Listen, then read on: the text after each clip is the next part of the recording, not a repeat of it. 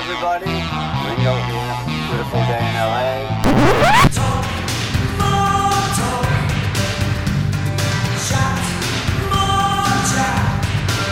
So uh, to be able to kind of get it out in a song. um, the whole, you know, origin of where we're all coming from.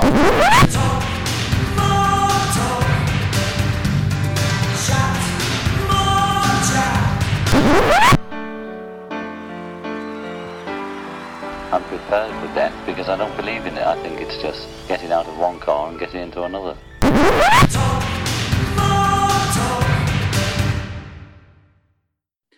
Hi, hi, hi, and hey, hey, and welcome back to Talk More Talk, a solo Beatles videocast.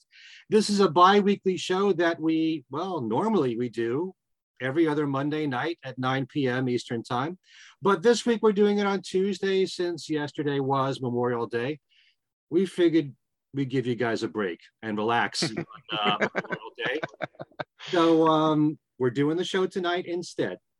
And so uh, on the show tonight, we have an interesting topic, as we always do.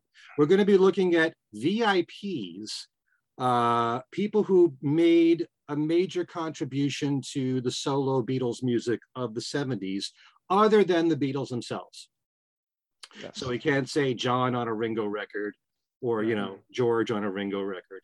Um, it's other I didn't know that when I made my list. What's that? Sorry. I didn't know that when I made my list. You better Oh, well. working on changes right now as we're doing. Start looking for changes, Joe. So I'm Ken Michaels. I'm one of the four regular co-hosts of the show, and hopefully you know my syndicated Beatles radio program called Every Little Thing that has been on the air now for, well, this year I made it 40 years, currently on 55 radio stations. And in addition to that, I also co-host another bi-weekly Beatles podcast called Things We Said Today with my buddies Darren DeVivo and Allan Kozinn. In addition to that, I have my own YouTube channel, Ken Michaels Radio, that is all Beatles conversations. Sometimes it's one-on-one, sometimes they're panel discussions, but lots of Beatle programming in my life. And uh, this is one of my favorite shows to do, of course, Talk More Talk with my three buddies right here. Let's uh, let's bring them on right now. First, we have the queen of everything, the queen of Beatles social media, and she is the author of several books, including Songs We Were Singing, Guided Tours Through the Beatles' Lesser Known Tracks, Michael Jackson FAQ, All That's Left to Know About the King of Pop, and also, thank God, a shorter title, Fandom that she co-wrote with our colleague, Ken Womack. And she Hmm. writes for a lot of uh, magazines and periodicals, Beatle Fan and Something Else Reviews and Consequence of Sound. And she also does uh, occasional seminars online, virtual ones, on albums like Stevie Wonder's Songs in the Key of Life and Carole King's Tapestry. And that's our own Kit O'Toole. Hi, Kit. Hi, Ken. Thank you very much for that wonderful introduction. Hi, Tom. Hi, Joe. Hello. Good to be back with you Ken. guys and and uh, with with everybody. And uh, it's going to be a fun and jam-packed show tonight. Yeah. Sure is. We got a lot to talk about. Not only uh, the main topic that I mentioned before, but Kit, you got to see Paul McCartney in concert. Why, yes, I did. Following you Yes. everywhere. You're still there. I'm still there. After I, I haven't been able to come home. You're going to be glued there for a while. That's right. So uh, yeah, Kit, welcome to the show, of course. And uh, we also have Tom Hunyadi, who is one half of the great uh, podcast on the solo Paul McCartney career called Two Legs, along with Andy Nichols. And along with that, I want to tell you folks something that has impressed me a lot about Tom recently. Uh, first of all, he went to the opera. Yeah. He also went to the ballet. yeah. wow. In addition to that, he watched my favorite movie of all time that's not a Beatles movie or a musical. And that Yeah. happened to be the jerk with Steve Martin. Yeah. So, so I'm so impressed with you. This goes to show you're dealing with sophisticated people here. Very cultured people Damn here. straight. Tom, welcome. Hi, hello, good to see you guys, Tom. and uh, thank you, Ken. You weren't expecting that, were you? No, I was not, but hey, I'm proud of going to the opera and the ballet. You should I- I be. no problem. Yeah. Yeah, yeah, That's some culture. that's right. Yep. Just don't tell your friends the surprise ending. Uh, I think everybody knows the ending to Romeo and Juliet. You know, it's not a secret anymore. Also, we have Joe Mayo with us of the uh, YouTube channel Mean Mr. Mayo, and he does virtually everything. Lots of Beatles content on there, talks about things going on in pop culture, music, movies, you name it. Um, and occasionally does the the Fab Gab show. You haven't done one for a while, have you? Yeah, I'm going to be doing a return of Fab Gab. That's something I'll have to talk about at the end. Okay, great. Yeah. So, and also you celebrated your 10th anniversary with your YouTube channel. Yeah, I did. Right. Yeah. And I want to thank thank all of you for you know saying uh, congratulations and offering up a video for that video. Thank you. Of Yeah. course. Did what I Happy said. to. Yeah, I, you're the biggest thing on the internet, Joe. I made it. Oh, Especially when I turn profile. Uh,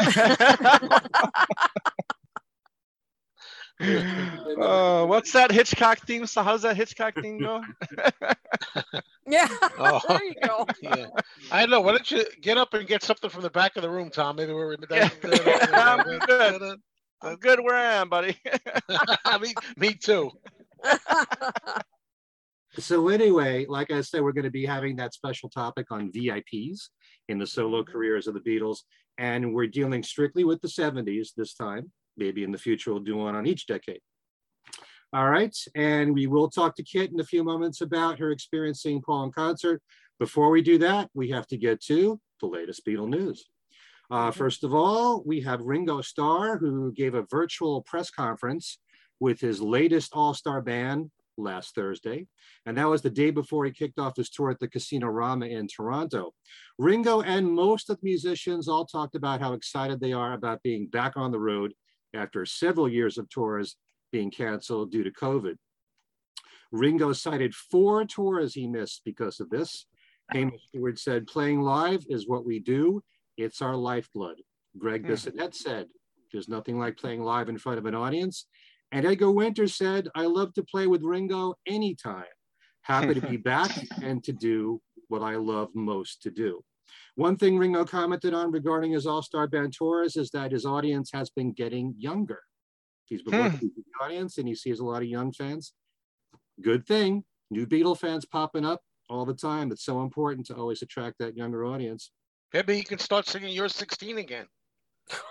I don't know. Not that long. We're doing it back. Um, there were lots of questions thrown out about the documentary Get Back. And Ringo said he remembered quite a lot of what he saw. The difference in doing those sessions was that they had no songs to start off with. Everything was done from scratch. He said Michael Lindsay Hogg's version of what happened in the film Let It Be was too down, and Peter Jackson did a great job. He also said he wanted to remember, but didn't see it in the documentary, how he got that shuffle beat in the song Get Back.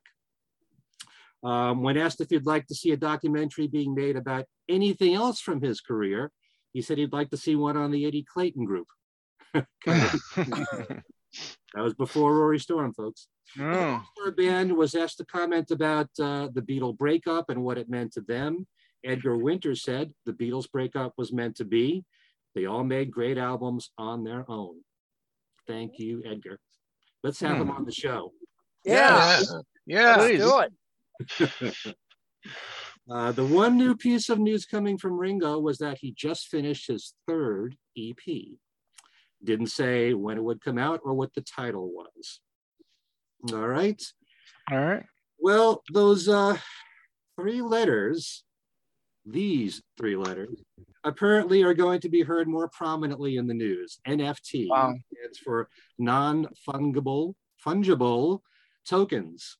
Remember, we mentioned them when Julian Lennon had an NFT auction of memorabilia he was selling off. Well, both Ringo and Julian have new ones right now. Ringo's is called Ringo Starr NFT Collection, the creative mind of a Beatle. Fans can now bid on animated paintings by Ringo, along with a custom-made drum composition recorded and played by the artist, according to Julien's Auctions, who are hosting this event. The purchases also include a 25 inch by 25 inch canvas print signed by Ringo. Ringo said in a statement, I only ever wanted to be a drummer, yet you never know where a new idea or path will lead you. This new technology is so far out, it's inspired me, and I've loved creating these NFTs combining my art and my music. Who'd have thought I would be spreading peace and love in the metaverse? This is the first NFT collection created by a Beatle, and the auction is scheduled for June 13th and will include five different NFTs with four of each set to be sold. Bids can be made that day on juliensauctions.com on their website, and some of the proceeds will benefit Ringo's charity, the Lotus Foundation. Now, Julian Lennon is trying to raise money for Ukraine by releasing an NFT auction of his recording of John's iconic song Imagine. This started on May 20th and it's running for 11 days, which means that it's probably ending today. And Julian is charging $11 uh, through the organization Yellow Heart. Julian's recording of John's Imagine will include a recording of the track in addition to audio and visual interpretations of the song, including new artwork and a personal narration from Lennon. The NFT interpretation of Imagine features Lennon's acoustic performance, accompanied by co-producer Nuno Bettencourt on guitar and backing vocals, along with the audio recording featuring black and white pencil visuals that Lennon uh, transformed into pockets of light throughout the song. Hmm. According to the independent, oh, you going to say something? I was saying already. Well, I mean, I'm glad. I, I guess I'm glad that it's something other than just like a picture of a guitar, you know, Yeah, or something like, or you know, something like that. Hmm. But go ahead, Ken. a new way of doing things at the moment. Yeah. anyway. According to the Independent, Paul McCartney tops the list from the Sunday Times of the richest musicians from the UK and Ireland, saying that he has 865 million pounds ahead of the number two artist, for which they list the band U2, having 625 million pounds, followed by Andrew Lloyd Webber with 495 million pounds. Hmm. Allan Kozinn will be very disappointed about that. Weber's wealth actually went down because of the pandemic, uh, uh, the pandemic's effect on the theater industry. The. Sunday Times gave us a top 20 list and also included at number eight are Olivia and Dhani Harrison at 295 million pounds. And at number nine, Sir Ringo Starr at 285 million pounds. Interesting that John Lennon or Yoko and Sean are not listed at all. Is that because John moved to the US? Hmm. and Yoko Hey. and John lived there. Don't know. We're very happy for the multi-talented producer, songwriter, and musician Alan Parsons, who just received an OBE, that's for Order of the British Empire from Queen Elizabeth via Prince William. An OBE is one step below a CBE. Also, uh, you were reporting this, Tom, actually did a whole show on two legs with Denny Seiwell and Fernando Perdomo, but there will be a tribute concert for the Ram album. You want to tell the folks a little bit about it? Yeah, yeah, we were fortunate enough to have Denny Seiwell and Fernando Perdomo on the show to uh, promote their upcoming show uh, on July 16th at the uh, Troubadour in LA. And what it is is they're going to be forming the the entire Ram album, including you know songs like "Oh Woman Oh Why," "Another Day," and and a couple others, and there'll be some surprises. And and what it is is a, you know it's pretty much covering the Ram On album that they did last year the, to honor the 50th anniversary of of Ram. And um, so yeah, you know, take, you can get tickets at the Troubadour.com, and um, you know if it sells out, they said that there's going to be a streaming option. Uh, so if you're in the area, you know. Please check it out. Listen, they're they're filling a void. I mean, listen, we know McCartney's not going to be doing these songs, you know. So here we go with with you know somebody that played on those songs and Danny Seiwell. So let's go out and help support uh, these guys, and uh, you know, and maybe if this goes well, maybe they'll do a few more shows down the line. We'll see. But uh, but yeah, it looks like it's going to be a great time. I'm actually thinking of going. Right. Are they going to have everybody that played on the album perform? A lot, a bunch of people will be there. Yeah, people like Timmy Sean, who who did the vocals for uh, "Smile Away" and "Monkberry Moon Delight," and there'll be others too that performed on there that uh, will be there. Well, yeah, so they're having as many people as possible that performed on the original album. They also said that the the CD is also going to get a vinyl release here in July as well, thanks Oh, to Cherry thanks to Cherry Red Records. So it's not on the website yet, but it should be coming soon. Okay, very good. Thank you, Tom. All right, some more news here. I want to correct myself for something I said two weeks ago when mentioning the new coasters that have just come out for McCartney merchandise. I said that one of them was a world map. Well, Right. It was actually for Wings Over America. It was the map that was on the label when the album first came out. So we have Venus and Mars, Wings Over America, London Town, and Back to the Egg coasters available. There you go. What can I say, folks? I should have known. There better. they are, and these are the ones Ah. that are causing all the stir right here. Yeah, for the Paul. McCartney fan who has to have everything. Yes, yes. What do you get the McCartney fan that has everything? Well, you get them coasters. I want the Back to the Egg one. I'd like to have that one. So I'll just put those next to the gnomes. Shut up, Tom. Oh, All right. Uh, details are now coming out regarding the upcoming Fest for Beatle fans in Chicago at the Hyatt Regency O'Hare. That's August 12th through the 14th. It will feature some of the same guests as the ones in April in New Jersey. Those include drummer extraordinaire and member of Ringo's All Stars, Greg Bissonette, Billy J. Kramer, Peter Asher will be there, uh, Chris O'Dell, Laurence Juber, Mark Lewisohn, of course, the band Liverpool, The Weeklings, Gary Astridge, Ringo's drum curator, and Simon Weitzman, bringing you the world premiere of the new documentary film Here, There, and Everywhere, described as a love letter to the Beatles from the fans. And also our colleague Ken Womack, who will have a sneak preview of his forthcoming biography book on Mal Evans. hmm. If you want more info, you can go to their website, thefest.com. And uh, don't know if there'll be a Talk More Talk panel. Uh, I think there will be at least uh, Ken Womack and I are planning to to do something. so cool. uh, yeah, so uh, to kind of to kind of represent uh, uh, talk more talk. So um, stay tuned, and uh, we'll see what uh, what's going to uh, be happening. So of course, when we know details, we will announce them on here and on our Facebook page. You never know from show to show if something will develop. So Exactly. Exactly. And also, I wanted to send out congratulations to our friend on the Things We Said Today podcast because in the New York Times, his last name was the answer in this week's crossword. Ah, that's right. Yeah. No one awesome. actually made it Yeah. in a crossword puzzle. Congratulations to Allan Kozinn. And uh, as one person wrote on Facebook, next his next time, his name will be the question on Jeopardy.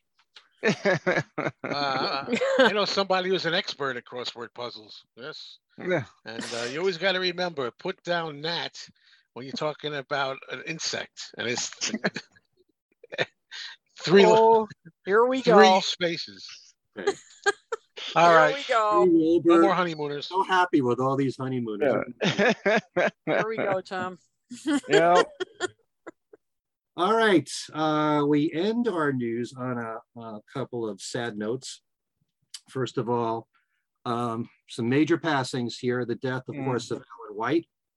Alan will always be known for drumming in the progressive rock band Yes for the last 50 years.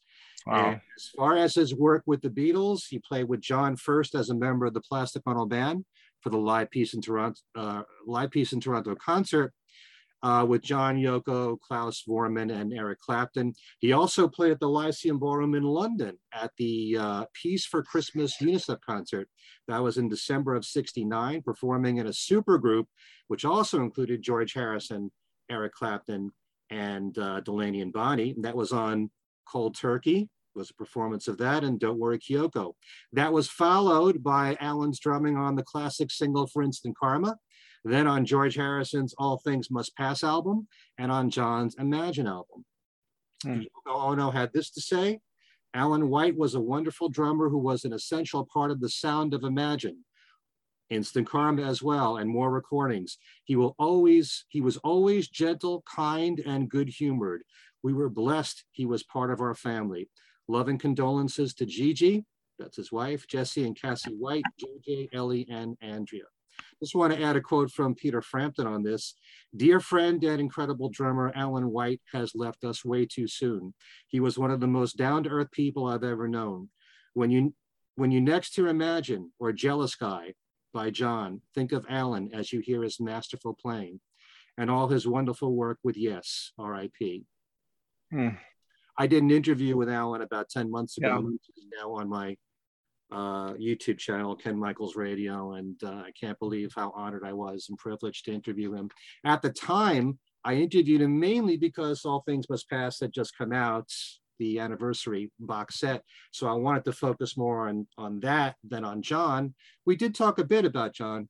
I wish I could have spent more time talking about John, but it was it was wonderful talking to him. So if you if you get a chance, please check out that interview on uh, on my YouTube channel, Ken Michaels. Yeah, I'm Great glad I interview, got a chance to meet him at the Fest for Beatles fans. I think 2019. Yeah. Yeah. And Mm. Darren Darren DeVivo interviewed him on stage there too. Yeah. Mm. I know he's a Mm. big Yes fan, so I'm sure he's a little heartbroken right now. Sure. As are so many people in the music world. Yeah. Yes has been so much a part of people's lives. And Mhm. so amazing band, amazing musicians. Um, also, there's Ronnie Hawkins. Yep. Um, the musician who has uh, who's died. He helped to discover the band. And uh, John and Yoko stayed at his farm in Mississauga, Ontario during their War is Over campaign in 1969. And with his wife Wanda, rode with John and Yoko by train to Montreal, where they were there for the Bed In for Peace at the Queen Elizabeth Hotel. And after that, took another train ride to be there when John and Yoko met Prime Minister Pierre Trudeau. John made Hawkins a peace ambassador, spreading an anti-war message when traveling on the border of China and Hong Kong with journalist Ritchie Yorke. And Hawkins died from cancer on uh, May the 29th at the age of Hmm. seven. He was also in the uh, the Last Waltz film that also featured Ringo Starr. There's Another, a, there's a uh, collectible. Beatles. I'm sorry, uh, a collectible uh, John Lennon 45 where he talks about Ronnie Hawkins, and uh, I think he plays a song called "Down in the Alley." I think, if I'm not mistaken, uh, and he talks about Ronnie Hawkins. I remember having that 45 as a collectible. Mhm. All right, very nice. Okay, that's all the news we have for you this time. And before we get to our main topic, Kit, you got to see Paul McCartney in Orlando. Tell us the experience. Tell us Oh. everything. Oh wow. Well, I'll I'll tell you. I I have to thank Tom and Ed Chen who who really convinced me uh, to go to the Orlando show. Um, it was kind of a last minute thing, and uh, boy, am I glad I did. It it was so much fun. Uh, I was I was telling uh, everybody before uh, we went on the air that you know this this definitely had a different air than the other shows I've been to of Paul's. And I think it was because, you know, for the past couple of years, obviously we haven't been able to go to concerts, we've been cooped up. And I think everybody was just so excited to finally be able to, you know, be together, to experience live music together. So the crowd was just in a great mood. I mean, everybody was just ready to have a good time. And so this crowd was pumped. I mean, they really were. Um, and uh, and I was on sitting on uh, I was on the floor, and I've only done that one other time in 1990. I was 18 years old, so it's a long time since I've done this, Hmm. and it's a completely different experience. Um, Mhm. And I'm I'm so glad uh, that I did it because it was just um, eh, you know you just feel like you're just right in the middle of things, you know, and, and just obviously so much closer. Um, he really uh, was in pretty good voice um, the, the night I saw him. Uh, perfect, no, of course. Uh, you know, he struggled at times, but not bad. Uh, You Mhm. know, kind of like what you were saying, Tom, that there were times where uh, you know, even when he did maybe I'm amazed, you know, that's kind of the big test, you know, when he Mhm. started it and I just thought, you know, but he but he Yeah. wasn't bad. I mean, Mhm. you know, I mean, I guess the the yardstick, if you want to call it that, was that you know Saturday Night Live performance, and I mean, it was nothing at all like that. I mean, it was pretty good. I noticed that he now has some vocal tricks Hmm. that he's using Mhm. to preserve his voice, um, which is good. You know, that's a good thing. I mean, he's you know phrasing a little differently, you know, not holding notes quite as long Right, things like right. that Yeah. you know. Um and you know and that's great. I mean that's very smart. Um and so he's doing some things like that i can tell to try to you know preserve you know not hitting the high notes quite as much and and the band kind of covers that. And and again that's fine because if he sounds better um when he's doing that. But i mean you know he just uh you know just connects with the audience so much. Um you know that hasn't changed at all. Um yes he did the same stage patter. I mean it was pretty much you know like like the last time the jimi hendrix story uh the blackbird story uh all that stuff. But you know when you're there it, it kind of like what you said tom it doesn't matter uh Right. because you're just so Yeah. caught up um, in everything. One interesting surprise was, um, well, maybe not surprise, but when he did get back. Now we've all seen him get back, do get back a thousand times, but to me, it had a lot more. It has more meaning now because Hmm. we've all seen him, you Mm. know, compose it. Um, Mhm. Through Get Back. I mean, we've seen him sit there and, and compose it right in front of our eyes. So now when you see him perform it, and he has footage from Get Back playing and you know, on the big screens background. It was it, it just enhances the performance, I think. So I enjoyed Get Back a lot more than I have in in years watching it. Like, you know, I because now you feel like you have more insight Mhm. into it. Um, so that was that was really enjoyable. Um, you know, even more than I thought. Uh, Love Me Do sounded particularly good this time around. I don't know why. It just um, you know, he he seemed like he was having particular fun with it that night. Um, trying to think what other highlights. Um, uh, of course, Live and Let Die, as you said, Tom. I could feel the hate. Yeah. Did you feel? I was just like, wow, this is incredible. Um, struggled a little bit on that. Yeah. Some of the notes, I noticed that too, but you know, that's fine. I mean, it's it still was was great. Uh, bathroom song was definitely my Valentine. Hmm. Um, you know, got kind of polite applause at, at the end. um, I'd say that probably got the weakest, but uh, Come On to Me got a good response. Okay. Um, yeah, that got a good response um, because it's got that sing along quality, Mhm. Right. and you know, so it it plays well live. So and the horns. And the horns. and the horns, the horns. Kit, Kit, did he do uh did he do women and wives or let him in? Uh, let him in. Did let him in. Uh, he did women and wives for the sound check. I should mention I got there a Oh. bit early. Ed and I got there a bit early, so we could hear a very muffled sound check from the outside, and he did women and wives for that. Uh, so uh, so we got let him in, which was great. I love let him in, so I'm Mhm. I'm not complaining. But yeah, it would have been nice you know, to hear women and wives in the show. But but yeah, we could hear him do it in the sound check. Uh, yeah, we heard a little bits of it. Uh, he did uh, drive my car one after 909. Um, trying to Matchbox did a really rocking version of Matchbox in the uh, in in the sound check. Um, and uh, so yeah, as I said, we could only hear like bits and pieces. Unfortunately, it was pretty muffled. Um, but uh, he did new, which which got a okay response. Um, I mean, he did it well, of course, Mhm. but Did he this do the um did he do the um acapella bit at the end? The do do do do do I'm trying you know to what I mean? remember. I don't remember them didn't. doing that. Yeah, because they Um, didn't do that in SoFi. Yeah, they didn't. I don't think they did it. I don't remember an acapella part. Yeah, Okay. I don't think they did it. No. Um, they did for you. I Yeah. think people were confused.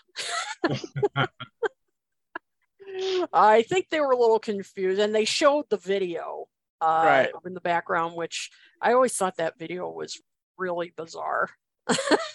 so it's like, okay, I I I don't know, but Well, uh, it's Well, funny I- I- because I- you're I- watching the video and you're in your in your mind you might be thinking he's saying something else, and then you're watching the video and seeing the kid The maybe kid! saying that too, you know. yeah, and you're just and like, you're like, why is the "What?" kid, you know, yeah, what?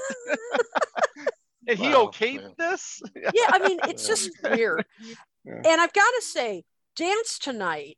I, you know, and I, and of course, I, I know I've talked about it on the show before. I mem- I love Memory Almost Full, but dance tonight. I always thought the studio version. You know, I wasn't totally insane about it.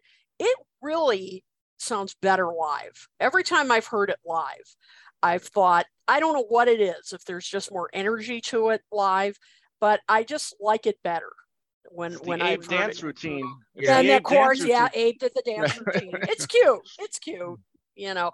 But there's just something about it that just has more charm, and you know, people clap along to it. And, and it just there's something about it that just plays better um, in in person. I don't know what it is, but uh, but I've I've liked that song better um, since I've seen it him do it in concert. Uh, Junior's Farm. Loved Mhm. that. Loved. I was glad. And and 1985. I know he's Oh, done it a bunch of times, but that's just great live. I Mhm. mean, come on. Um, and uh, Obla Di Da, it was really funny. The section that was kind of diagonal for me, it was it was so funny when he started the song after the opening chords and then the bass comes in. I swear that whole section started bouncing up and down. you know, it just the crowd, you know, people love it. It's it's just uh, you know, it's just a timeless song. Uh, of course, he did his his um, usual encore, but this was great. I mean, you couldn't you couldn't have planned this. So he goes into Helter Skelter, and um, you know, and I I do love Helter Skelter live. I know he's done it a thousand times, but I I love it. You know, and and then of course at the end he's going into coming down, coming down, coming down fast, and I swear to God, there was lightning in the in the sky. It was heat lightning. Mm. but like these bolts start coming out as he's doing that part. And they went away fast. There was there was no danger or anything. But like the fact that there were lightning bolts going as he's doing that it was just like yeah. It was like you know you couldn't have planned it it was it was you know just a little added fun uh a little added effects uh speaking of effects uh the live and let die you know whenever he does it in an outdoor stadium of course they really go Yeah. nuts with the effects with the fireworks and you know, Fireworks, yeah. that was great um eh, i did like the the um which of course he claims he, they'd never done live and that's not really true but the you never give me your money. Right. um, section. Uh, that's that's fun to hear him uh, do live, um, and uh, and then of course the grand finale of the end. I Mhm. mean, it's it's just how can he not do that? So, do I wish he would do different songs? Sure, you know, I I do. I mean, I would, but the crowd loved it. I Mhm. mean, you know, and I mean, in a way, maybe in a way, he's not playing for us complete hardcore nerds. I mean, he's he's playing for, you know, the general fans. I mean, I wish he would throw us more of a bone. I really do. But the crowd just absolutely went wild. I mean, they really did.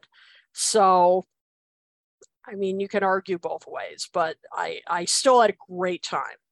But um, but yes, I do wish he would, you know, shake up the list a bit um, because you know it's it's still we've heard these songs a lot, um, but Mm-hmm. I will say when he did let it be, and I turned around and looked at the stadium and saw all the lights. Lights. I mean, Yeah. Yeah. wow, you know Yeah. that that doesn't get old. I have to admit, it doesn't. It's it's So pretty moving. It, Yeah. it really is. Yeah. It's interesting what you said about dance tonight because there are certain songs that, for whatever the reason, seem to work Mhm. really well live. You know, Mhm. maybe it's, it's also cool that you know he takes out the mandolin. You know, a different Yeah. to play.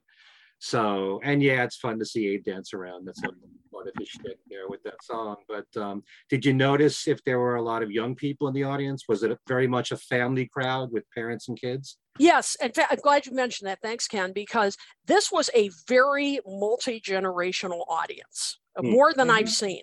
Um, it was grandparents, parents, grandchildren, you know, teenagers. I sat next to, it was funny, the guy who actually sold me the ticket. I'm like, he was 24. I hope he's watching. I really promoted our show to him uh, because, boy, he knew the Beatles and solo catalog inside out. And he's a fan of Joe's. Hey. Because I, I was telling him about our show, and he said, Mean Mr. Mayo? I watch him all the time. I love his rancid videos. And I'm like, Ah, you, you. gotta be Thank you. kidding me. You know, and we and we took a picture together. It, and it was great sitting with him. And it was only a second time seeing Paul. So he was super excited. And and so, you know, it was great to share the, the concert with him because he was, you know, he was just super excited the whole night but yeah i mean and and he really you know scott it was great spending i hope you're watching it was so fun spending that concert with you it's, uh, sharing that experience hope you're watching and um but there were so many different ages. And and the next day when i was riding back to the airport uh, my lyft driver said you know it had been crazy the night before of course and lyft and uber got a lot Yeah. of business. And he she said who was that guy who was for me? Because she he it was really funny and i you know of course explained who it was. And she said well i wondered because she said there were all different ages there. And i thought who would who was this guy who would attract so many different ages? Mhm. i love it. Who was that guy? But it was true. Uh, that that really impressed me. and and i even more than other concerts i've been to of his that, that this attracted so many different age groups. There you go. Yeah, Great. great to see for me, part of the joy in seeing him live is to see a lot of young people who have never seen him before. right. For right. them to be in shock that he's doing any of these songs, especially classic Beatles songs or you know something classic like Band on the Run or mm-hmm. something, and then to be in total shock when you got the fireworks and because you know they have no idea what's about to happen. So you know to look around and see younger people experience experience that, and also to see, like I said, parents with their kids together. yeah That's such a great feeling right there. it really is and in Hey, fact it kid, was how, so how, how, how about the John duet with Paul? I've got a feeling. I'm I'm going to be a little bit of a party pooper here and say that it was a little disappointing when I saw it because I was really psyched about that. I mean, I was really looking forward to it, and uh, Ed, Ed and I were were talking about it that it's the the I think I don't know if it was just the mix, but John's voice was not very high in the mix at, at the stadium, so it, No. it sounded a little thin. Um and i i don't know. So it was a little it wasn't it was a little hard to hear him. Um and uh and the also i think maybe they were having some trouble with the screens. I don't know but the the footage was a little like it was a little stuttery and so it was a little disappointing. Um i was that was the only part that kind of it was a little bit of a letdown because i was i was really looking forward to that. The other thing too is you know the first time that that footage was posted on on YouTube, and I think that was his first show, maybe the opening night of the Mhm. tour. I think Paul, because that was the first night they were doing it, was really into it, you know. But now that Paul's done it a number of times, I'm wondering if the you know the emotion of it and all has kind of faded a bit, Hmm. and so he wasn't interacting with the screen as much as as I thought he would. So that part was a little disappointing. It was fine. It was fine. But I was expecting to be a little more emotional than, than I was. Um, So that was the only part that I would say eh, that was a little bit not as not quite as good as I thought it would be. But maybe my expectations were just sky high because of what I had seen online. You Mhm. know. Yeah, and I've seen it so many times, well, a few times online now, you know. myself. Exactly. That could be it too. That you know it's coming. And Mm. Yeah. so, you know, your expectations are are just too big, you know, but uh but it may have just been some technical issues at the stadium. I mean, that that could be it too. Um, and I think, you know, because I will also say the horns could have been way up in the mix too. They they were a little low. Uh, Oh. I, I wish they had been just a little bit higher. Mhm. Um, you know, because you I I want to hear those horns. You, you said it, me too. Yeah, and they were a little little low in in the mix, so that was a little bit of a a little bit of criticism I had too, but Yeah. very yeah, I don't remember. Yeah, I don't remember the John vocals being as low as as yours was. Unfortunate. Uh, I mean, fortunately for my sake, I Yeah. guess I maybe I got. yeah, a they were just a little thin sounding Yeah. in the mix. Mhm. Freudian slip there.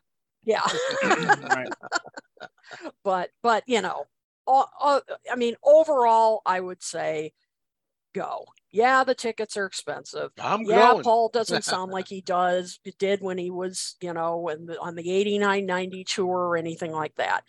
But you know, it's it's a great time. And you know, it's Paul McCartney, damn it. I mean, it's he's right there, you know, and you will have a ball. Really will. It's it's a celebration. Well, I'm looking forward to seeing him. I'm going to see him at Fenway, the first show there. And Right. You so, will love it. yeah, You will. Ringo, I'm going to be busy the next couple of weeks.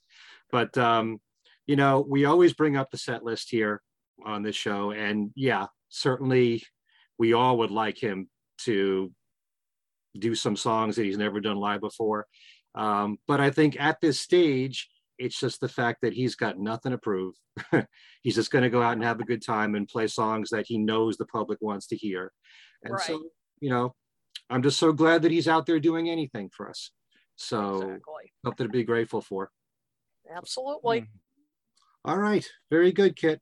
So on with our main topic of the show, we're looking at VIPs, we're calling it, of the 70s who are on solo Beatles records. These are all people that we think made some kind of major contribution to one or more of the Beatles. And each of us have picked five artists.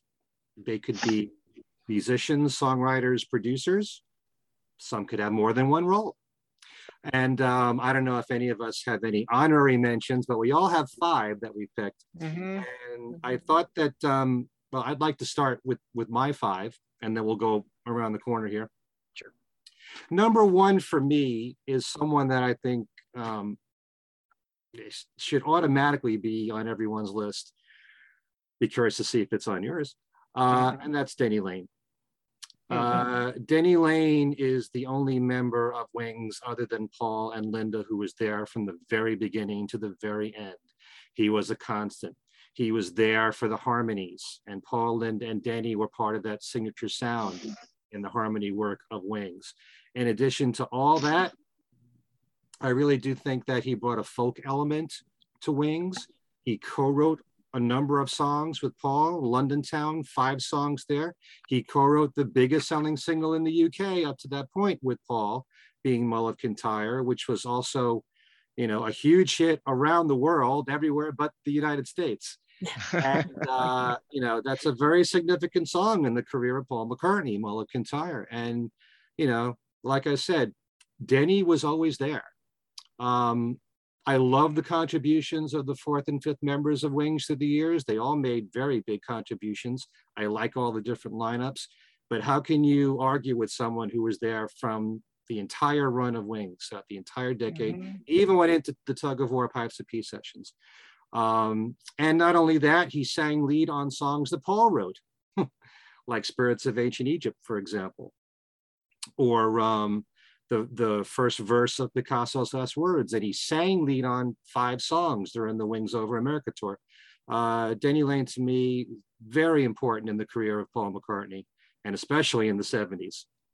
Um, number two, do you guys want to comment on that? Or you just want me to Uh, no, I mean you can't you can't argue with with, with Yeah, Denny Laine. Well Yeah. put.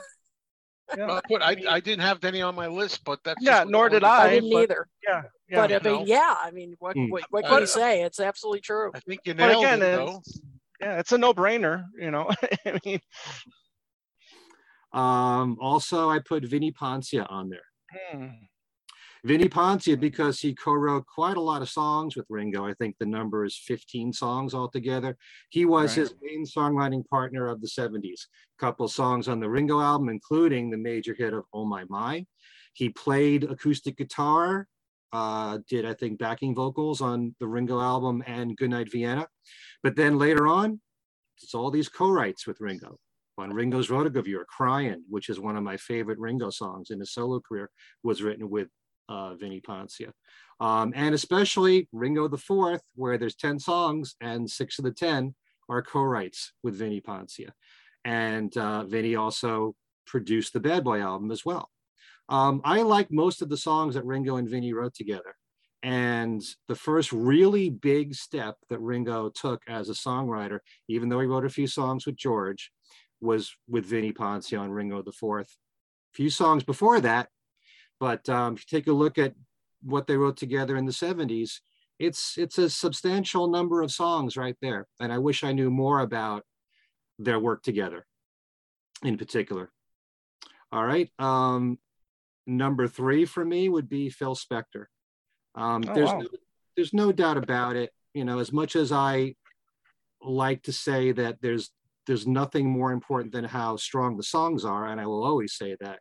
Phil Spector, a big reason why All Things Must Pass was a success that it was, is because of the production that he brought to it. I love the reverb sound. You know, I do like what was done on the new box set, but I still go back to the original no matter what. I think those songs, the very spiritual nature of so many of those songs, called for that kind of wall of sound. It was perfect for that. Not to mention the fact that I think that the production on Instant Karma was wonderful. You know, it's one of the biggest reasons I love Instant Karma is not just the song, but it's the sound of that song. And it's Uh, just enough, just enough uh, to for me on that one. It's not too over the top and not, you know, too under. It's just right. Right. Okay. So Phil Spector has to be in there. Um, also his work on the Imagine album with John and Yoko too. Um, I had to put Jim Keltner in there. Jim Keltner is one of those names that you just see everywhere on solo Beatle records uh, in the 70s, mainly with John, George, and Ringo. The mere fact that he's on so many songs tells you how highly they thought of him. I often point to his drumming on What You Got, which really Mm. drove Mm. I know he himself has pointed out that song as one that he's especially proud of. Um, it's it's a bit of a drawback sometimes when you've got Jim and Ringo together because you don't know which part Ringo Right, right. Played. But just the fact that he was there on so many records tells you how highly they thought of him. So I had to put Jim Keltner in there. And likewise, I had to put Klaus Voormann in there. You know, Mhm. Klaus played bass on so many records from John, George, and. Ringo. And um, his bass playing in most cases was fairly simple, but just what was needed. There's some really great bass playing on Give Me Love in particular, this, this um, descending bass line that he does in one part of the song that's phenomenal.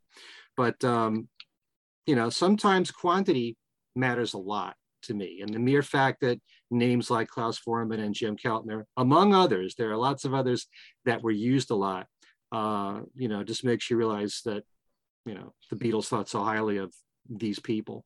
So Klaus Voormann would be my fifth. Oh wow. Wow. Yeah, I mean Keltner, Keltner and Voormann. I mean, uh, this is exactly what you know. Uh, you know, I was envisioning. You know, I mean, these these people need more. You know, they need to be talked about more, in my opinion. You know, so I'm Yeah. glad you definitely brought those those two up, Ken. You know, it's part of like a core band. Right.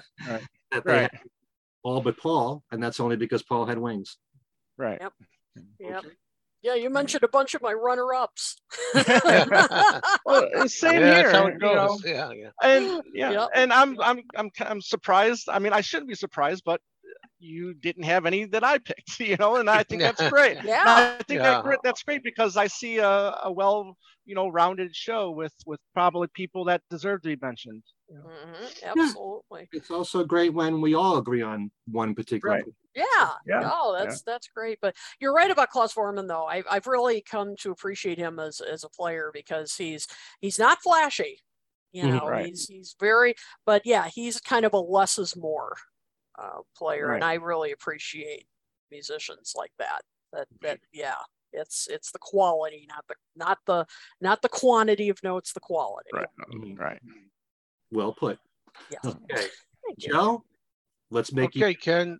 Um, well, when I went to- into this, because sometimes we discuss what we're going to do for the next show right after we do a show. Right. Then for- it changes a little bit.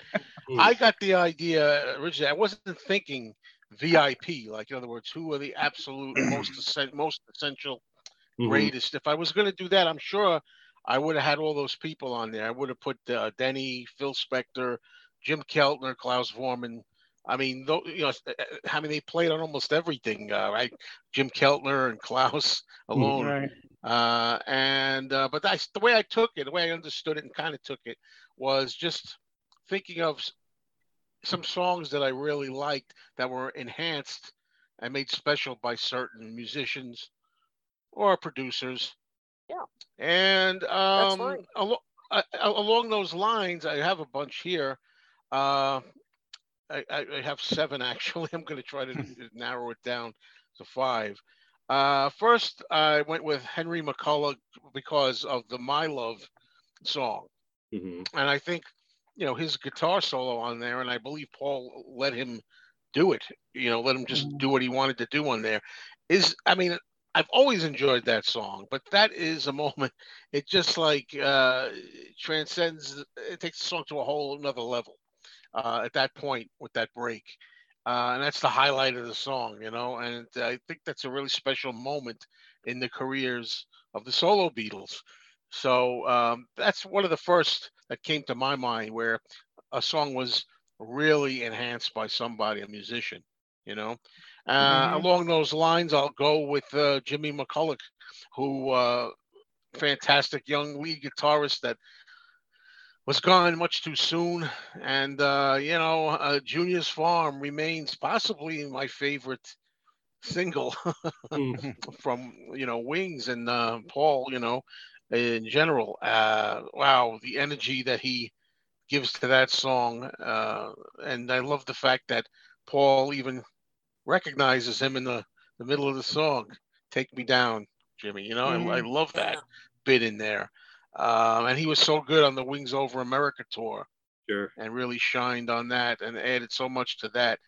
Uh, such a, a, a sad thing when somebody is gone too early.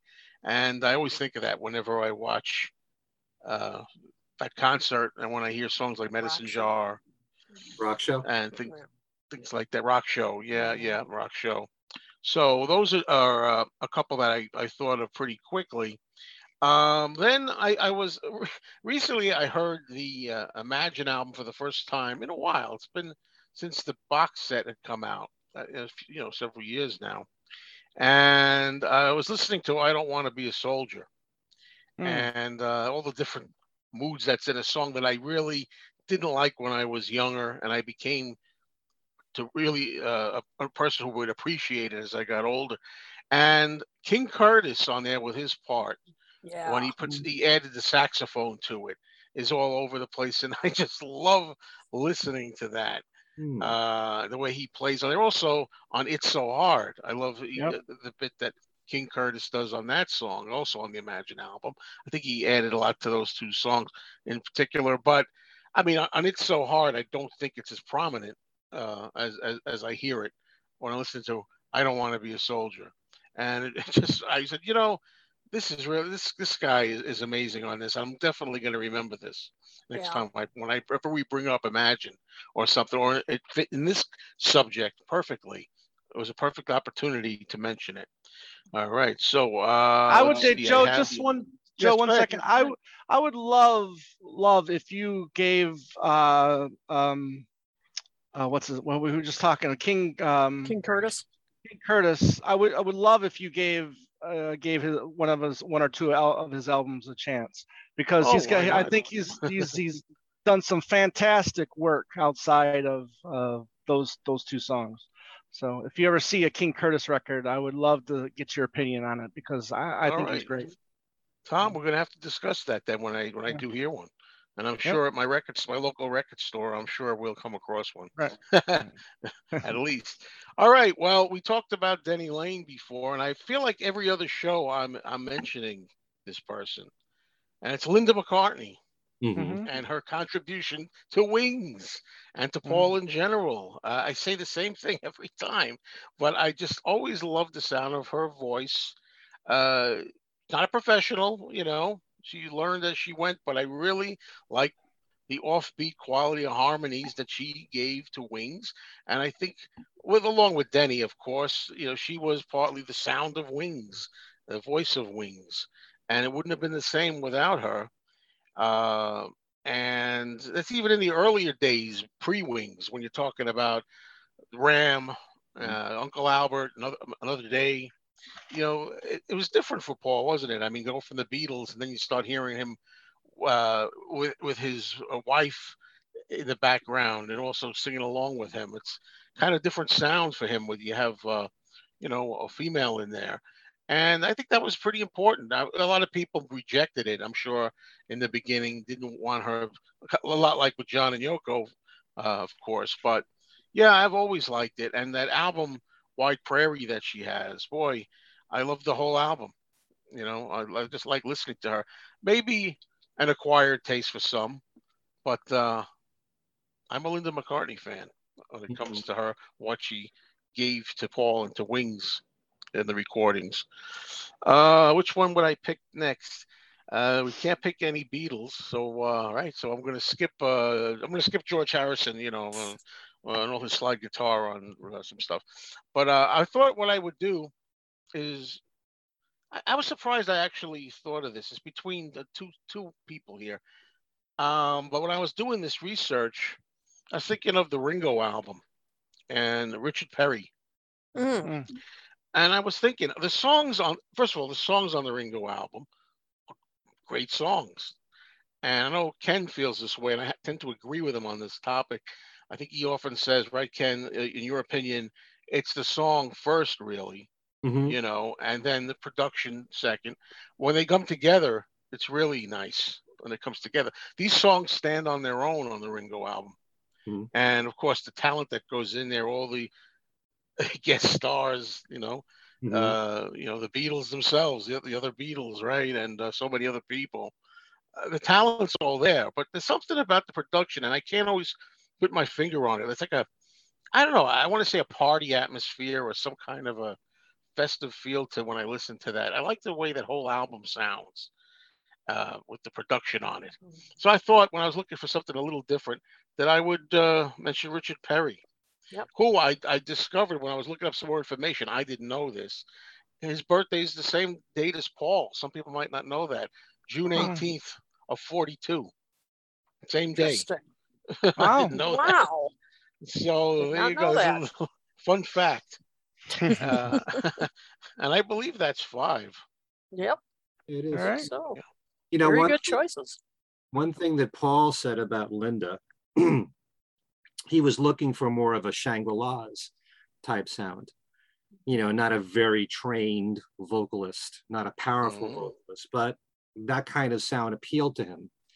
And so he applied that with Linda when it came to recording Wing stuff, and she was mixed really well. And not only that, but she handled the keyboard stuff admirably. She learned everything and she played her parts well.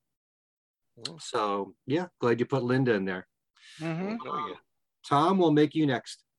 All right, thank you, Ken. Um, you know, number one, I'm kind of, I guess I'm killing two birds with one stone with this gentleman.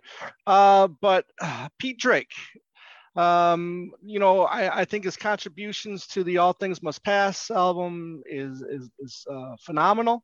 Um, always been a big a big fan of the pedal steel guitar. And I think his work is exceptional on those songs. Um, you know, I Live for You, which is my favorite of his uh, work on All Things Must Pass. Obviously, we didn't get it until thank, thankfully we got it, you know, on that 30th anniversary set. Uh, behind that locked door, and and obviously Ballad of Sir Frankie Crisp. But he also gets a big thumbs up for me for for making the Beaucoups of Blues album possible for Ringo because I mean it was pretty much him that you know put that album together, you know put those musicians together, we got it to where all Ringo had to really do was just go there and sing in three days. And then the album was pretty much one of the fastest, it has to go down as one of the fastest recorded albums of all time, you know. But that just goes to, to that just speaks volumes of the, the professionalism of the musicians that Pete Drake got for that for that record. Um, so so Pete Drake definitely uh, I think has done some VIP work with uh, with uh, two of the Fabs. Um, I, I think you got to say Eric Clapton uh, again, especially on his work for uh, All Things Must Pass, and then there's also another track later on, back in you know in '79 that uh, uh, he, he, does with uh, you know Love Comes to Everyone. But um, you know, I'd have you anytime. You know, pretty much the first thing you hear on that album is Clapton, you know, opening that you know with that beautiful guitar lick.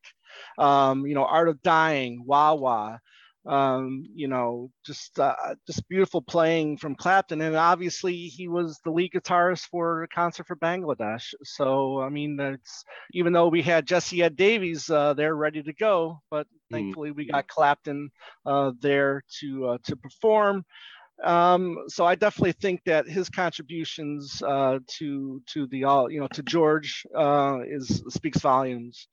Um, I, am hoping Kit has this one because this gentleman has some great funky stuff, and that that's Willie Weeks.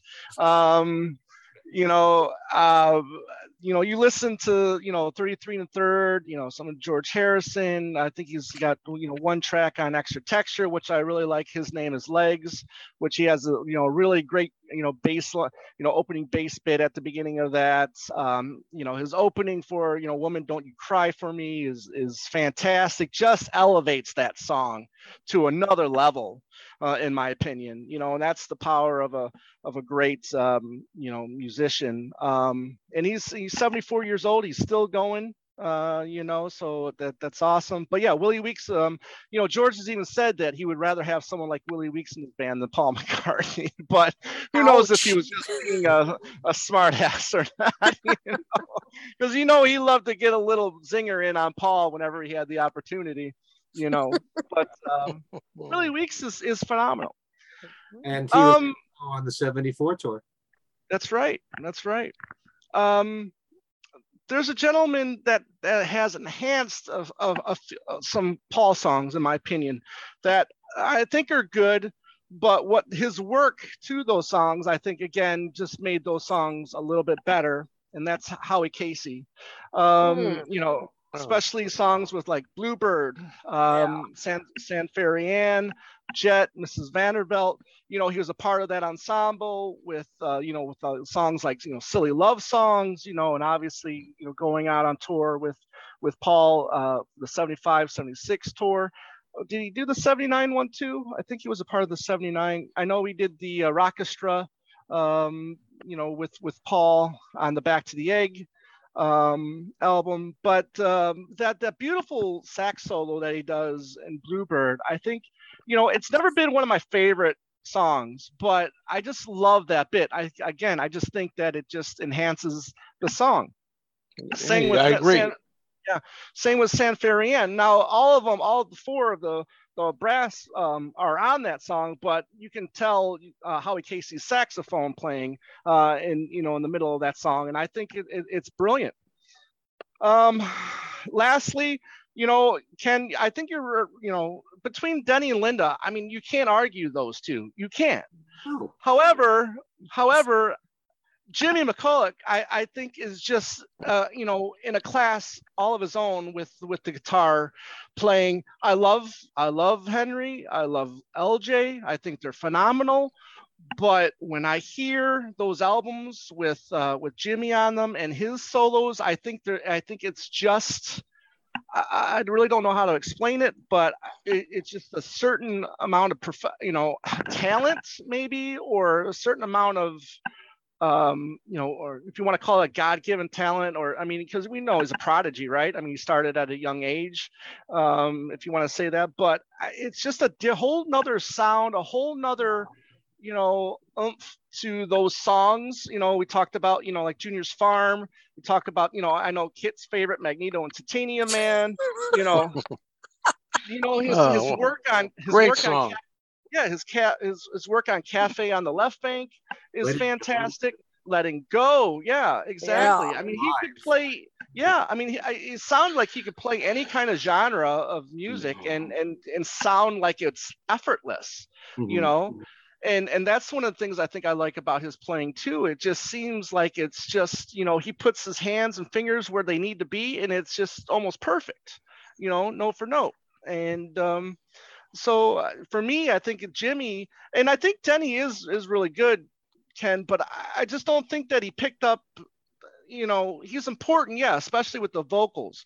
But I don't know if you can say that he was really vital until like mid mid wings periods. I don't see those early wings periods except for like those backing vocals because he wasn't really contributing that much with the writing.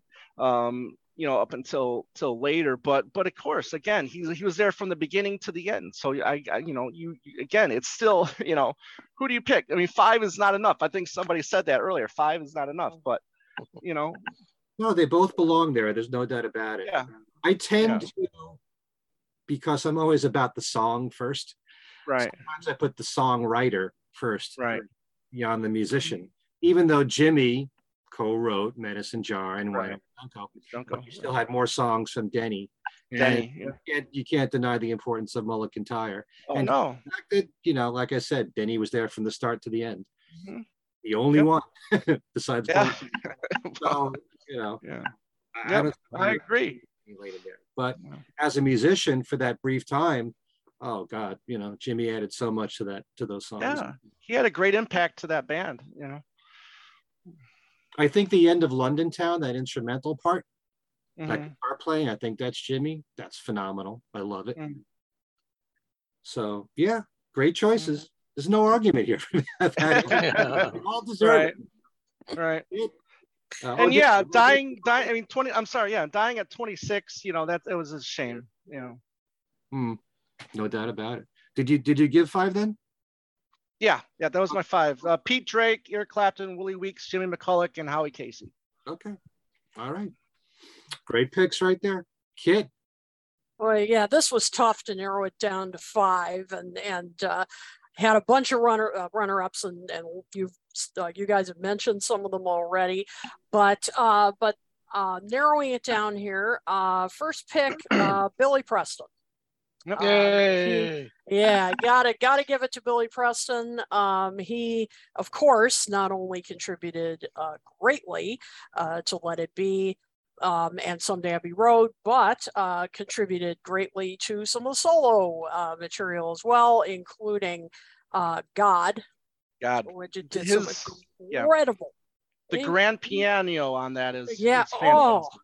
I mean, can you imagine th- that song without that? I mean, you can hear his gospel, uh, Mm. Right. And that, and I mean, I you can't imagine that song without Right. that that gospel. I mean, because John is kind of, you know, assuming the role of almost like a preacher in that, you Mm. know, declaring his is like his, you know, he's stating his beliefs or non-beliefs, and in this case, and there's Billy in the background you Yeah. know, playing this and, and just adding to the drama uh, of, of the song. I, I can't imagine God without without that Mm. that incredible piano. Mhm. Um, but of course, Billy can also add just some rollicking great, um, you know, uh, rock piano with like this song, uh, George Harrison's Mhm. this song, uh, or I'm the greatest uh, by Ringo. I mean, you know, because that song is it just has great humor to it, and so um, you know, Billy Preston has this sort of, um, you know. I don't know if it's a stride piano kind of way that, you know, it just adds to the humor of, of the song. So Billy just has this, had this ability to play all different styles. You still can tell it's him. I mean, he just has that, had that ability that you, I mean, just, uh, you know, had that uniqueness to him. I mean, just so skilled, but, you know, but he could just play all different styles. Um, and so he was uh, just such a, he could elevate a song to, to new heights. So, uh, so that's my first pick. Uh, I'm going to pick another uh, piano player here, Nicky Hopkins. Mm. Uh, Yep. Nip, Nicky Hopkins, um, another incredible player who could play just about anything. Um, of course, uh, first worked with the Beatles on uh, Revolution, but um, I think he was an, an essential ingredient on John's Imagine. Mhm. Um, you know, he again could play so many different styles. Jealous Guy Mm. is, I think, one of his finest performances. I mean, you know, I, I mean, the first thing you hear, just very beginning, is is his playing. Um, just delicate, um, so you know, kind of um, oh, melancholy and, and thoughtful Mhm. um, and just perfectly underscoring John's words and, and you know his kind of confessional tone. Um, it's it's just a I think a, a just a bravado and a performance. Mhm. Uh, another one then completely opposite is crippled inside. I mean, you get that kind of tack you know, piano Mhm. um, that uh, you know sounds like it comes out of a saloon or something. You know, I mean, it's it's just uh, you know can turn on a dime and do that. Um, Mm. He just was you know so talented. Another another one that died too young, um, and uh, he uh, not as not as young as Jimmy McCulloch, but but still too young. Um, such a talent. Um, and and could play just about anything. A great secret ingredient. Uh, another one uh, that uh, yes, indeed, you did mention Tom Willie Weeks. Um, Willie Weeks, what a great um, you know he could play funk. Uh, he could uh, play jazz. He could play um, you know he could do something like on 33 and a third woman don't you cry for me where it's this great funk you know Mhm. bass line uh, but he could do other songs that uh, of, of particularly on george harrison's albums where you know the the bass line may not be as upfront as that but when you really listen to it it's it's pretty complicated um you know like on this song This song. Um, That's yep. what I got down. Yep. yep. yeah, exactly. Or even Here Comes the Moon. He does a beautiful bass line on that. Or Dark Sweet Lady. Uh, Mhm. The bass line on that is is just beautiful. Um, you know, you can tell he had a jazz background uh, when you hear those those bass lines because you know they're pretty complicated. But again, they're not, you know, they're not flashy, but they really carry the song. Um, next one, Jimmy McCulloch. I, I you know, I'm sorry to be repetitive, but I remember when I first saw Rock Show when I was much, much younger. And of course, I, you know, loved watching Paul and everything, but my attention kept drifting to Mhm. Jimmy McCulloch.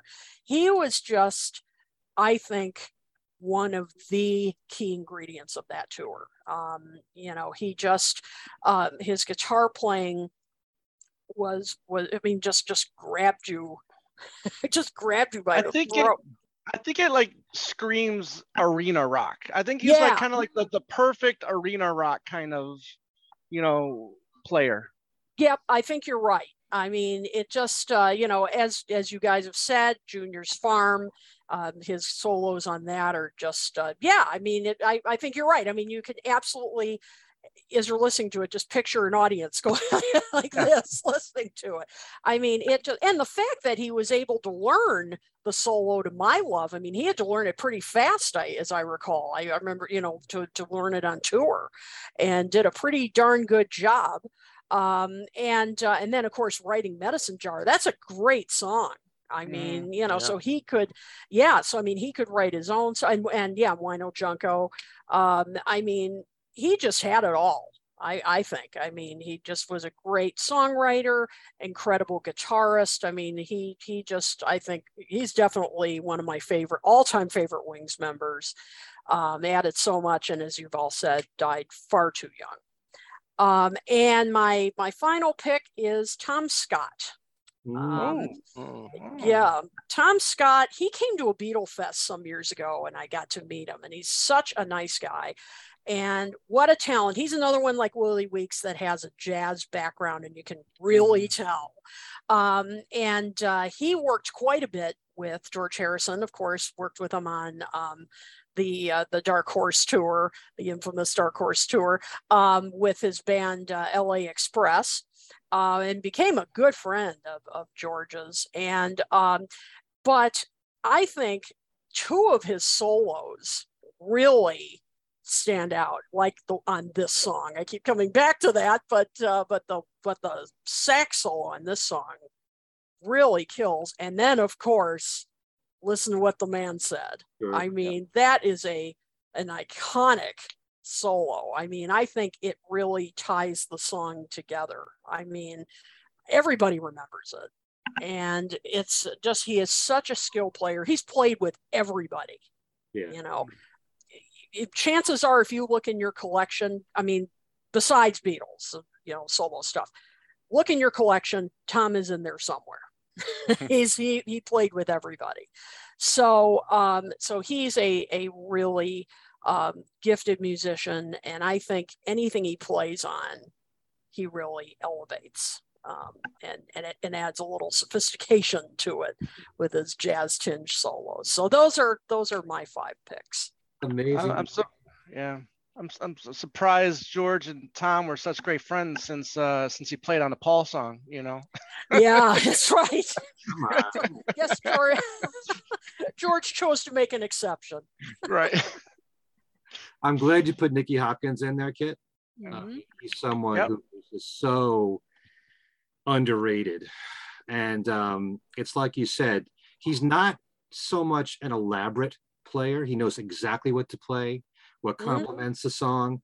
And um, I always go back to The Light That Has Lighted the World, which is one of my favorite George Harrison songs, and the piano playing in the middle there, which is very simple, but yep. just right. You know, Pete Townshend had some quote many years ago about him that, you know, he just knows what to play. He's not about himself. He's not about getting all the attention for himself. Just whatever will complement the song. Nicky Hopkins brings that to, you know, everything that he does. So I definitely agree there. Yeah, all your choices are wonderful. Tom Scott. I remember him saying that when um, when he when he was presented, listen to what the man said. He went into the studio and he was just working out the song. So whatever he played, they recorded and then Tom said, okay, now I'll do something proper, you know, like a real song. and, then, and, then, Paul said, no, we'll keep that. That's perfect. so, and it was. Yeah. It was. But, but it, you know, what you were saying, Ken, that's, that is true. That's what makes a great, you know, studio musician and, and I mean, musician period, but particularly, you know, that's why these, these musicians are in demand as studio musicians because yeah, they know what to, what to play, you know when they, they don't need a lot of direction and they know what you know just what is right to play in in what you know at what time. I mean it's mm-hmm. just a, what a skill. I i don't know how they do it. And they don't hmm. try to overshadow the star. Right. Exactly. Yeah. that's very important. Yeah. All right. Um did we get any comments from our viewers? Because i can't see on my screen. Sure. Let me take a look here. Um, indeed, Astro Jer, low Astro Jer, Tom Scott, and listen to what the man said is perfection. I I absolutely agree. Um, oh yeah. Um, uh, Tom JBR says Tom Scott produced Splinters. Um, Harder to Live album and great sax solo on B side. Uh, white, um, sorry, White, white shoe, shoe weather. weather. Yes. Yeah. Yep. But Tom Scott also produced 33 and a third. hmm Yes, he did. That is true.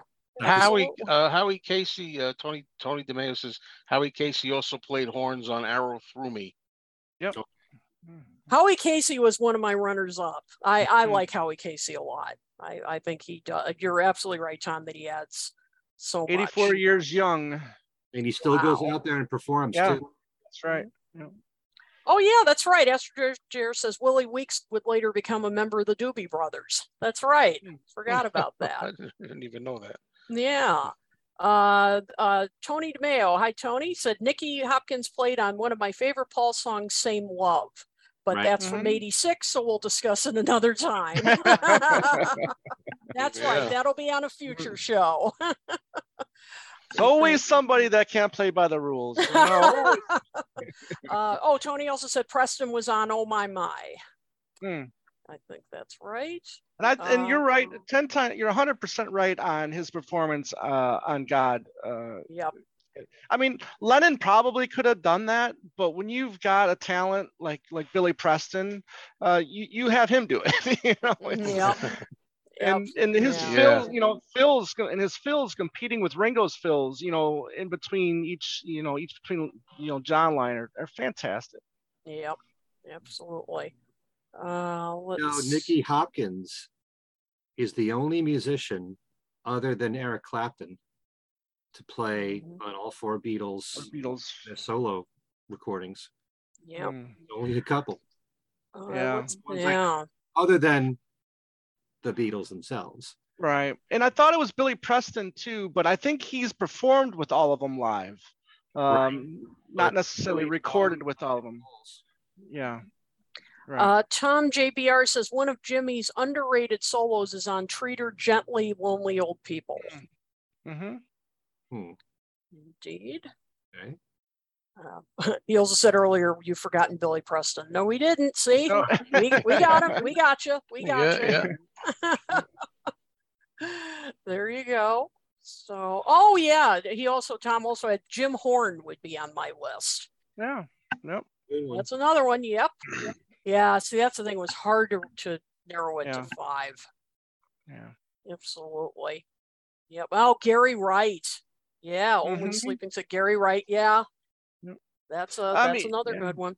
I think you know Jesse Jesse Ed Davis, you know, with his guitar part in Number Nine Dream, I think is is worthy of of, of of a mention. You know, I know he's worked with, you know, on that. I think he's works on that whole album, um, on Walls and Bridges. But yeah, I, I'm not sure if he's on every song.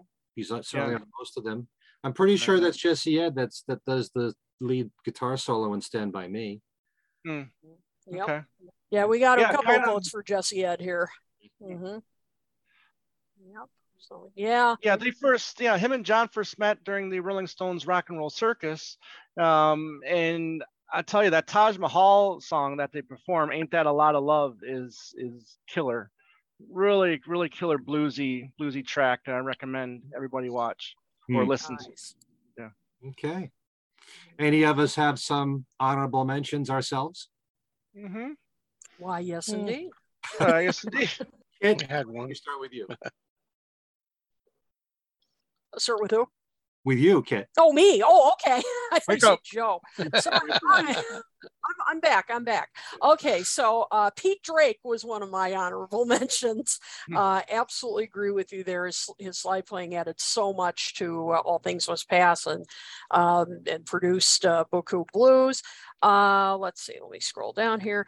Uh, Vinnie Poncia, that was, an, that was one. Uh, Howie Casey, Klaus Voormann, Laurence Juber, Eric Clapton, uh, Alan White, uh, added him, uh, and King Mhm. Curtis, Jesse Ed Davis, uh, Harry, uh, Hen- Henry McCullough, uh, Dr. John. Uh, he, he added some uh, fun thing to uh, elements to some of Ringo's albums. Hmm. Great piano. Ooh wee. Uh, Great ooh song. wee. Exactly. So those were my runners. That's a fun song.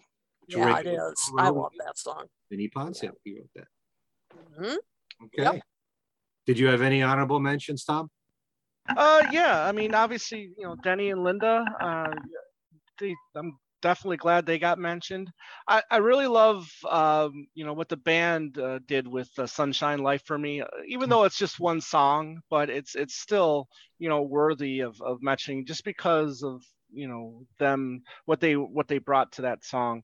Mhm. Um, you know, again, you know, King Curtis, uh, that he was in my you know, in, in my in my running for for the top five as well. Um, but just so many. I mean, again, it's just just so many. You know, there. I don't think there's a wrong a wrong answer really in this in this, but um, well, I guess there can be, but So far, there hasn't been. Nope. yeah, yeah. Joe, did you have any? Well, uh, so far the ones that I had here that were extras, you, you've all mentioned. Nicky Hopkins was right there, um, but I put down, I put an, an odd one in there. I, you know, the song "Mull of Kintyre." I mean, uh, it's a great song even without the. I think if they didn't use the Campbeltown Pipe Band, but I like them being in that song. I really think that those bagpipes really, uh, you know, punctuate that song. That's what it's supposed to be the feel of it. And I had them down as as an honorable mention. Give them some love because uh, Absolutely. You know, let's say Mull of Kintyre. It does. It does. It, it was great anyway before before they come in with the bagpipes. But Well, that's the sign of a great song. When it's That's for played So yeah. So Ken, have you ever done that for a trivia question? The the the the, the only two that is recorded with uh, all four solo Beatles. I've done that on the radio. Okay. I haven't done it on my website, Hmm. but that's a good one for everyone to remember in case I do it on my Right. website. There you go. Nicky Yep. Hopkins and Eric Clapton. Clapton. Yep. I also put down Nick and Nicky Hopkins for honorable mention, as well as Richard Perry. I also put down Elton John. I mean, there's only a few songs there, but they're so important. Whatever gets you through the night, number one song. Um, and the two of them sounded great together vocally, and he added so much on the piano there. He really pumped up that song. Um, and I do love the earlier versions of that song, which are really interesting. It's much more laid back. The versions that we've heard from just John singing it alone in the studio. But um, yeah, I mean, he was the hottest artist on the planet at the time, and he added so much to that song. Also on Surprise Surprise, and definitely Snookeroo, which Snookeroo. one of my Yeah. favorite of Ringo's uh, solo songs. And then, of course, there was that incredible moment on stage when John Lennon joined Elton John on Madison in Madison Square Garden, uh, Thanksgiving time of 1974, the last time that he was on stage, um, you know, in a concert venue um, in his career. Hmm. Not counting you know, the great TV special. I also I'm gonna have to throw it in there because I was I was I mentioned him before, but I George Harrison's some of his best guitar playing was on for me on Back Off Boogaloo, uh, Oh My Love, How Do You Sleep. I mean, it's some of his best guitar playing on so, solo tracks. I think you know. So I, that's, I had him down. Mm-hmm. Couldn't resist. These are all tremendous choices here. So thanks to the three of you boys and everybody writing in. Yep. And so this is great. We'll do this again probably when we tackle the 80s. How Yeah. about tomorrow night? I'd be up for that. Mm-hmm. Just, you know, No. do it sometime in the near future. So uh, why don't we go around the horn and tell everybody what we've been up to on our various shows and stuff. Hmm. We'll start with you, Tom. All right, thank you, Ken. I'll try to be uh, short and sweet here. Um, our the last couple shows, Saturday we dropped a show with our good buddy Dylan Seavey, and we talked about the the middle eights or the bridges, whatever you want to call them. So we we talked about you know what what is the bridge or the middle eight, you know where you know uh, how is it constructed into the song. Uh, we talked about our favorite middle eights and in Paul's uh, solo catalog. Uh, you know, we also mentioned a few of the great Beatle middle eights that are because I mean that is just so amazing. Um, then again, like Ken mentioned, we did interview Denny Seiwell and Fernando Perdomo about this upcoming show on July 16th, where they're going to play the the Ram album in its entirety. And um, yeah, so we've also got an, a show coming soon with uh, Terry Crane, who wrote the the NEMS book, and we talked about you know uh, Brian Brian Epstein as a manager. We just talked about NEMS as a business. We talked about um, you know, a lot of the memorabilia inside of that book. So look forward to that. And that should be out in, um, in about a week and a half. So uh, again, keeping busy and hopefully uh, we'll plan on doing something for, for Paul's uh, 80th birthday on, on the 18th. So we'll see. Hmm. Okay. Joe, how about you? Okay, on my on my uh, YouTube channel, Mean Mr. Mayo, uh, I had a show that I did called Fab Gab, and Ken, at the beginning of this show, you were saying uh, you haven't done one in a while, and that's true. And uh, so many people were saying, "Hey, when is it going to come back?" And I figure we'll do a return of Fab Gab, and it's going to start up again. Uh, next show is going to be this coming Sunday, which will be June the fifth. It'll be at 3 p.m. Eastern. It's a live show. We're going to be celebrating, like a lot of you have already done, Tug of War, the 40th anniversary, Paul's album. But we're going to rank the songs uh, on it and uh, do our least favorite to most favorite, if we can, songs. And I have I have a special guest on there. Uh, I'm gonna, you know, I'll let the guest uh, tell you about it. Okay. Who is the guest? Well, who's well, next in line? Who, who's next in line? Um, Why, that would be me. Surprise! I'm, the, I'm the special guest. Uh, yeah, really looking forward to it. And boy, this is going to be hard to rank these songs. Uh, but I'll but I'll do it. I'm going to do my best. So I'm really looking forward to it. Uh, been on Fab Gap, Gap before, and it's always a good time. So uh, so this will this will be a blast. So so uh, see you guys over on uh, Joe's channel on uh, this Sunday at uh, 2 p.m. live. And, 2 p.m. uh, your time, 3 p.m. my time. I don't know what time. yeah, 2 p.m. Central, 3 p.m. Eastern. Yep. and uh, and you know and join uh, join the conversation. I have a feeling it's going to be uh, you know good uh, good discussion. I know Be What You See is going to be the number one song. Give it away. It It's might, it might, it might, it might Who not be the last. I don't know yet. never you never know you never know um yeah uh so yes so that's coming up. I'm also going to be recording uh this week um a future appearance on uh paul or nothing about this right here, my uh, the the uh, Paul concert I just attended. Uh, don't know when that's going up yet, but of course I will let you know. Uh, I will be also doing uh, another show from my backyard as soon as the weather cooperates. And uh, since you guys seem to really enjoy it, last time I did it, probably it'll be yeah, like mid to late June. So I will let you know when that's going to happen. Uh, also, be on the lookout for uh, the next Beatlefan magazine because uh, it will feature an interview with Ken Womack. I just turned it in today, uh, and it's going to be a sneak preview of uh, the uh, book that we've all been waiting for on Mal Evans. We had a great conversation about the research he did, what surprised him about what he learned about Mal, um, and I think you'll really, really find it fascinating. I know I did. So, uh, so if you know you're not a subscriber, just go to Beatlefan magazine or Beatlefan.com, just Beatlefan.com, and uh, find out how you can subscribe. So you don't want to miss this. It's it's really a great uh, great interview. Um, and of course, you can find us right here. Um, just uh, go to talkmoretalk.com. You can find us on Twitter at talkmoretalk1. That's the number one. You can um, find us, of course, right here on YouTube. And please subscribe. Uh, where subscribers uh, count uh, are it's going up, up, up. But uh, but we uh, need uh, need more. So please tell your friends. Hey, she's calling you up, up, up, up, up, up, Up, up, up, up, up. That's right.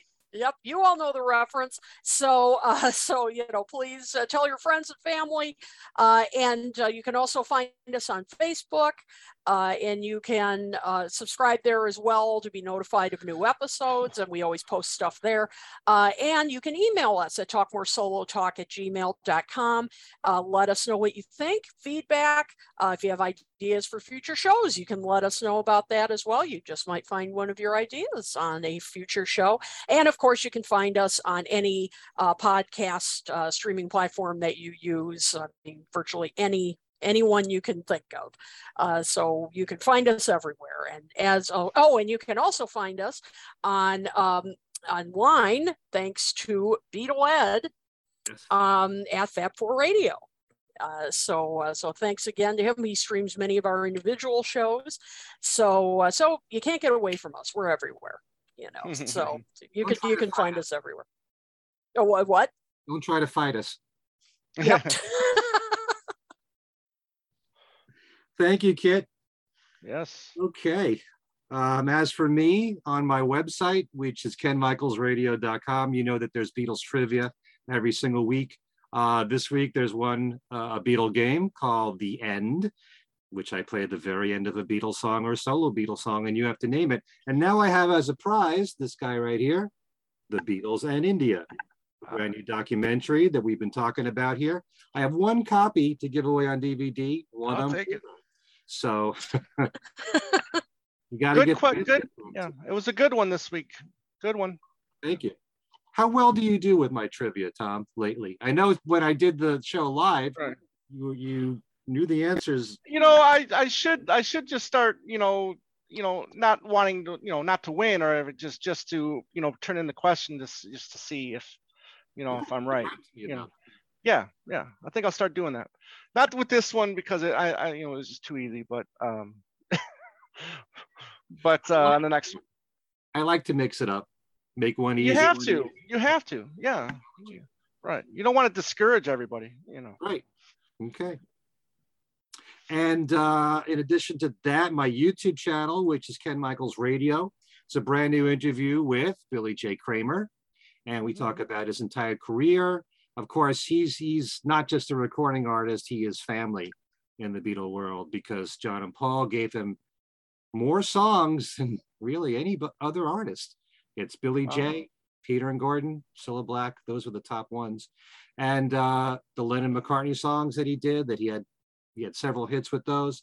And of course he was produced by George Martin managed by Brian Epstein. We talk about his career the early part of his career um, he also recorded a Harry Nilsson song and a Bee Gees song before they were really big. So we Hmm. talk about that.